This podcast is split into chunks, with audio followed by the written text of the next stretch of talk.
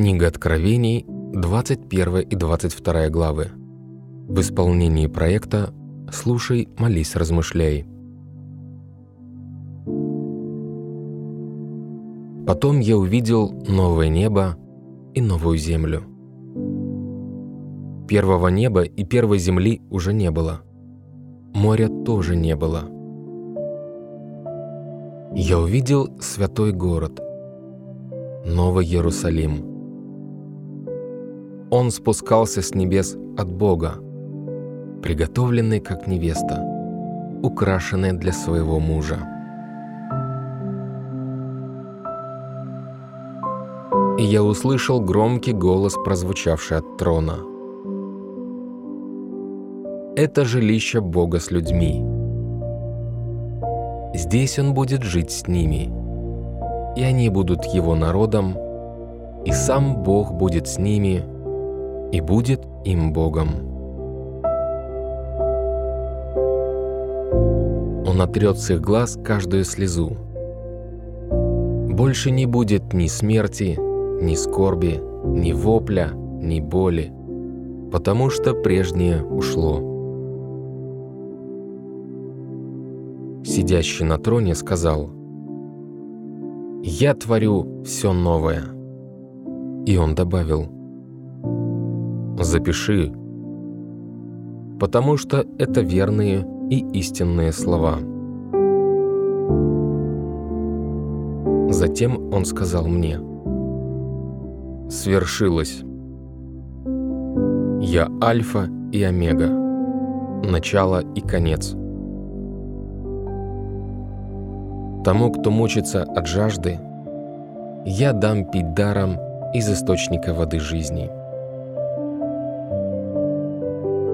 Побеждающий наследует все это, и я буду его Богом, а он будет моим сыном.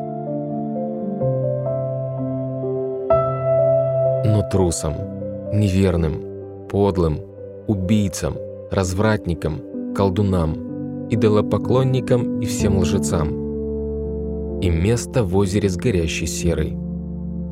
Это вторая смерть.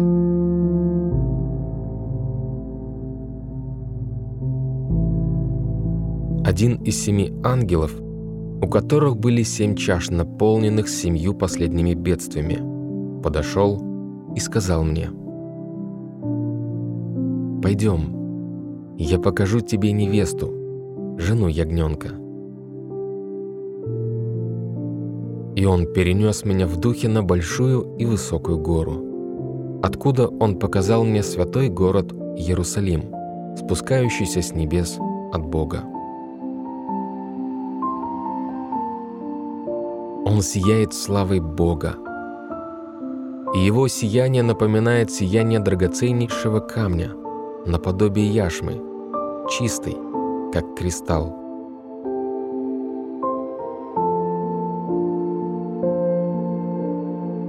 У города большая и высокая стена и 12 ворот, а у ворот 12 ангелов. На воротах написаны имена 12 родов Израиля трое ворот с востока, трое с севера, трое с юга и трое с запада.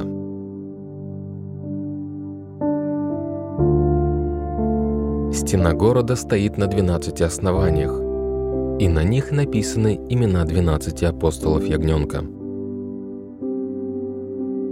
У ангела, который говорил со мной, была золотая трость для измерения города, его ворот и стен – Город был квадратным. Длина его равнялась ширине. Ангел измерил город тростью. Длина города была 12 тысяч стадий. Его ширина и высота равнялись длине.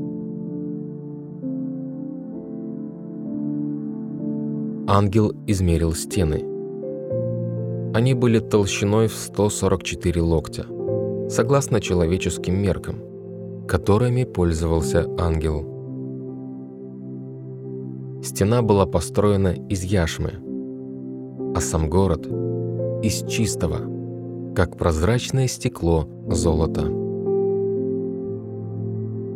Основания стен города были украшены всевозможными драгоценными камнями. Первое основание было из яшмы, второе – из сапфира, третье – из агата, четвертое – из изумруда, пятое – из оникса, шестое – из сердолика, седьмое – из хризолита, восьмое – из берила, девятое – из топаза, десятое – из хризопраза, одиннадцатое – из гиацинта, двенадцатое – из аметиста.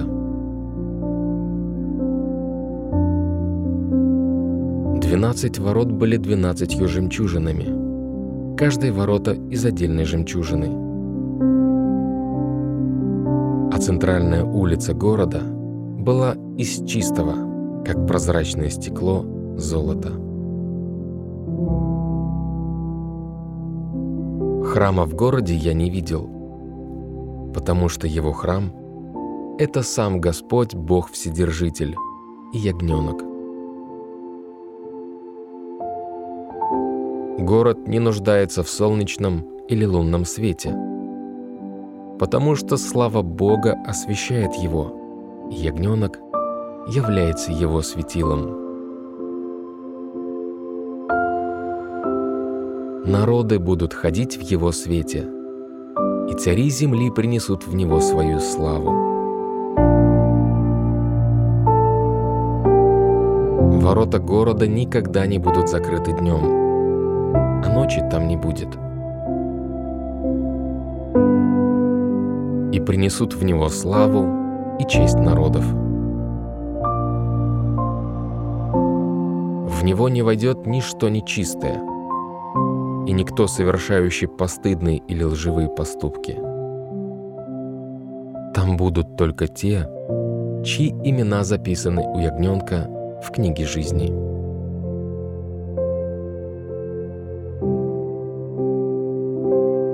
Затем ангел показал мне реку воды жизни, блестящую как кристалл, и текущую от трона Бога и ягненка посредине центральной улицы города. По обе стороны реки растет дерево жизни. Оно плодоносит 12 раз в год, давая каждый месяц свой плод, а листья дерева предназначены для исцеления народов. И там уже больше не будет ничего проклятого – в городе будет находиться трон Бога и Ягненка. его слуги будут служить Ему.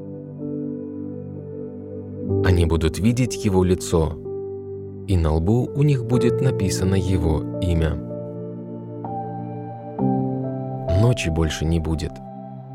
Им уже не нужен будет свет ламп или свет солнца, потому что Господь Бог будет светить над ними. И они будут царствовать во веки веков. Ангел сказал мне, это верные и истинные слова. Господь Бог, вдохновляющий дух пророков, послал своего ангела, чтобы показать своим слугам то, что должно произойти в будущем. Вот, я скоро приду, Блажен тот, кто соблюдает слова пророчества, записанные в этом свитке.